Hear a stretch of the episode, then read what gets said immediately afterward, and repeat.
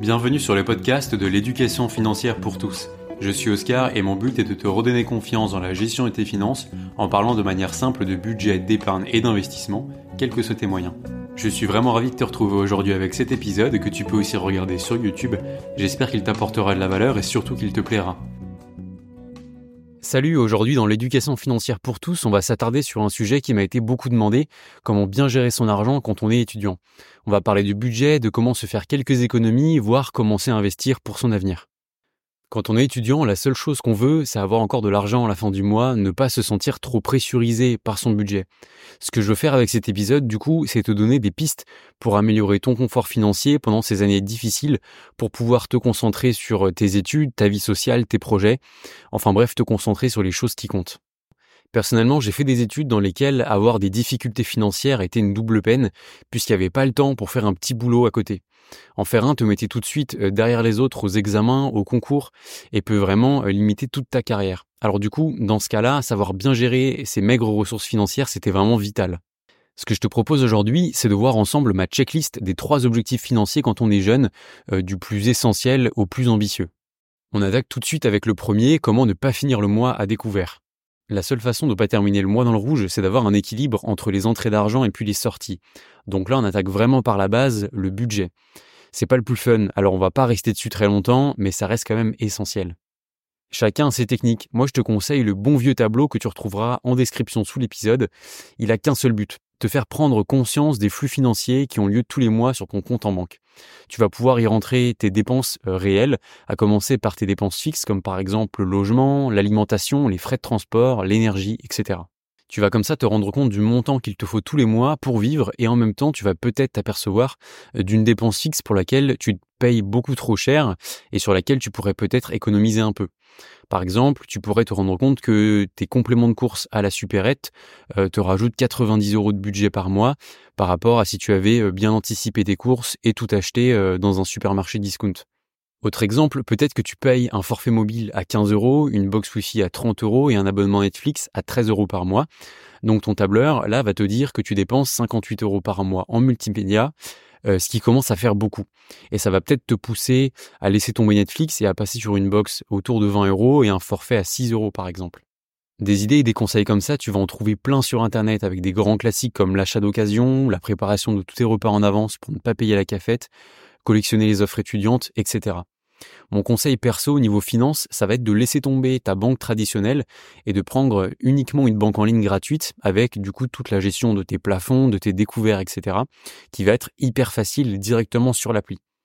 Moi, j'ai changé de banque à 20 ans et j'estime comme ça que j'ai économisé autour de 120 euros par an de frais bancaires tout en ayant une meilleure banque au quotidien. En plus, tu vas bénéficier des offres de parrainage et gagner une centaine d'euros dans l'affaire, alors franchement, fonce. Je te conseille Boursobank ou Fortuneo.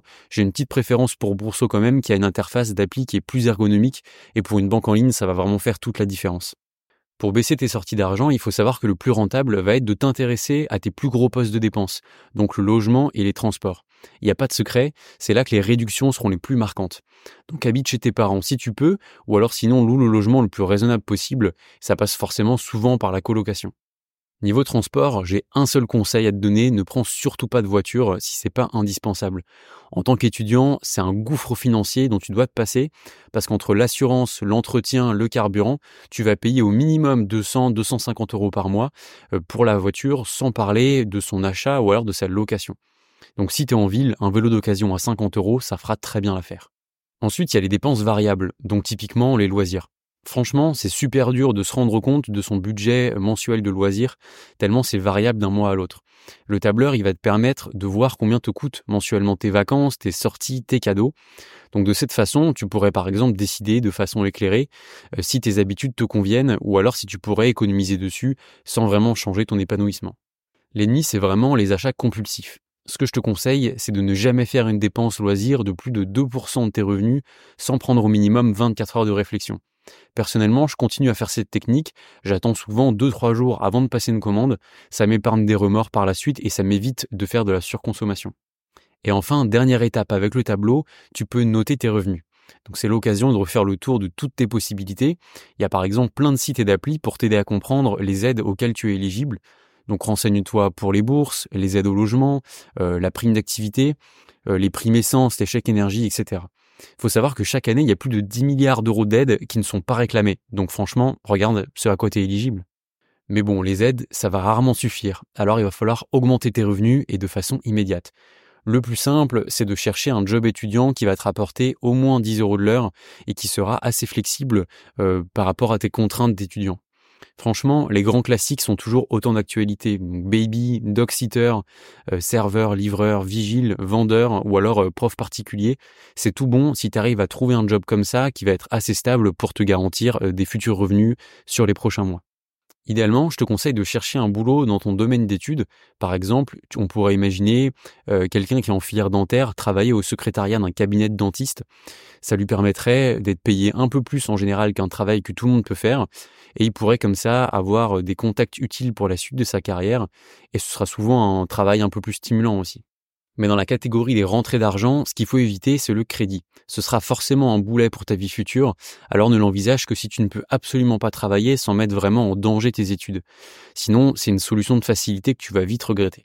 En tout cas, le tableau va bien te montrer si ton train de vie est soutenable ou non. Idéalement, tu devrais viser de dépenser maximum 90% de ce que tu gagnes pour avoir un peu de marge. Ton but, ça va être de baisser tes dépenses tant que c'est pas le cas, et ensuite tout sera une question de discipline, de planification.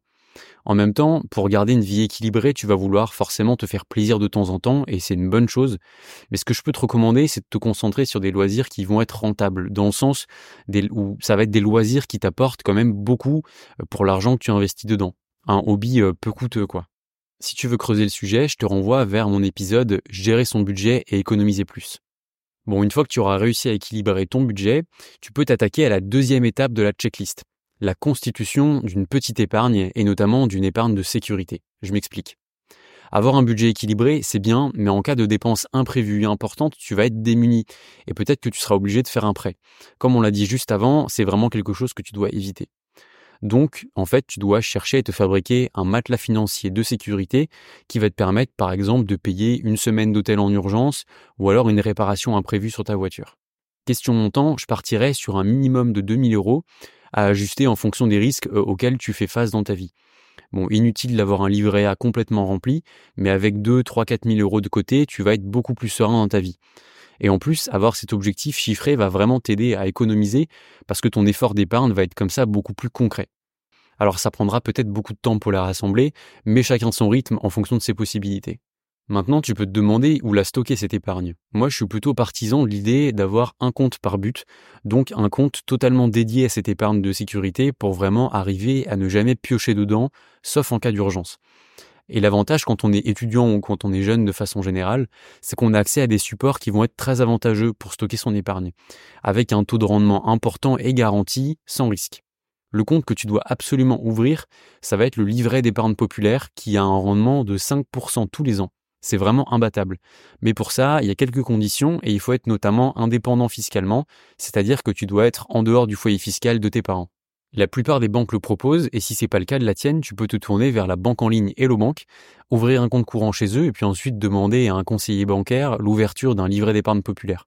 Il faut savoir que si tu prends pas la carte bancaire associée à ce compte courant, tous tes comptes chez Hello Bank seront gratuits. Donc la manip, elle est clairement rentable. Pour donner un ordre d'idée, euh, si tu places 4000 euros sur un livret d'épargne populaire, à la fin de l'année, ça va te rapporter 200 euros d'intérêt. Si tu n'y es pas éligible, tu vas pouvoir te tourner vers le livret A ou le livret jeune qui sont tous les deux de très bonnes options dans ce but. L'essentiel, ça va être de sacraliser ce compte. Cet argent, du coup, il est totalement intouchable, sauf en cas d'urgence. Donc l'argent que tu vas mettre de côté pour des vacances ou n'importe quel projet prévu devrait être mis sur un autre livret, puisque le but est tout autre. Si tu as réussi à boucler cette épargne de précaution, félicitations. Maintenant, on peut passer au niveau du dessus, on va pouvoir commencer à s'intéresser à l'investissement. À ce stade, je te conseille deux choses. D'abord, de commencer à te former sur la gestion des finances personnelles, par exemple avec cette chaîne. Ça t'évitera au minimum de tomber dans les grands pièges et ça te donnera des pistes euh, pour bien gérer tes premiers salaires. La deuxième chose intelligente, une fois que tu auras bien compris leur but, ce serait d'ouvrir un bon contrat de PEA et éventuellement un bon contrat d'assurance vie. Pourquoi? En fait, ce sont des super contrats d'investissement avec une fiscalité abaissée, mais qui n'est disponible que plusieurs années après l'ouverture des contrats. Donc 5 ans d'attente pour le PEA et 8 ans d'attente pour l'assurance vie. Ce que tu peux faire, c'est ce qu'on appelle prendre date. Tu ouvres les contrats avec le montant minimum demandé, c'est souvent quelques dizaines, voire quelques centaines d'euros, et ensuite tu vas laisser tourner l'horloge fiscale jusqu'à ce que tu commences à avoir des revenus qui te permettent d'investir dessus. Maintenant, si tu as de l'argent en surplus pendant tes études, je pense notamment aux étudiants en alternance, ça va être une excellente idée de commencer à placer un petit peu tous les mois, notamment sur le PEA. Tu vas rajouter comme ça des années de rendement à ton investissement avec un effet qui va être exponentiel. Commencer à investir à 20 ans ou à 30 ans, ça a juste rien à voir en termes de résultats. Par exemple, dans le cas d'un investissement sur le PEA pour la retraite, on va multiplier par 3 le résultat final en commençant 10 ans plus tôt.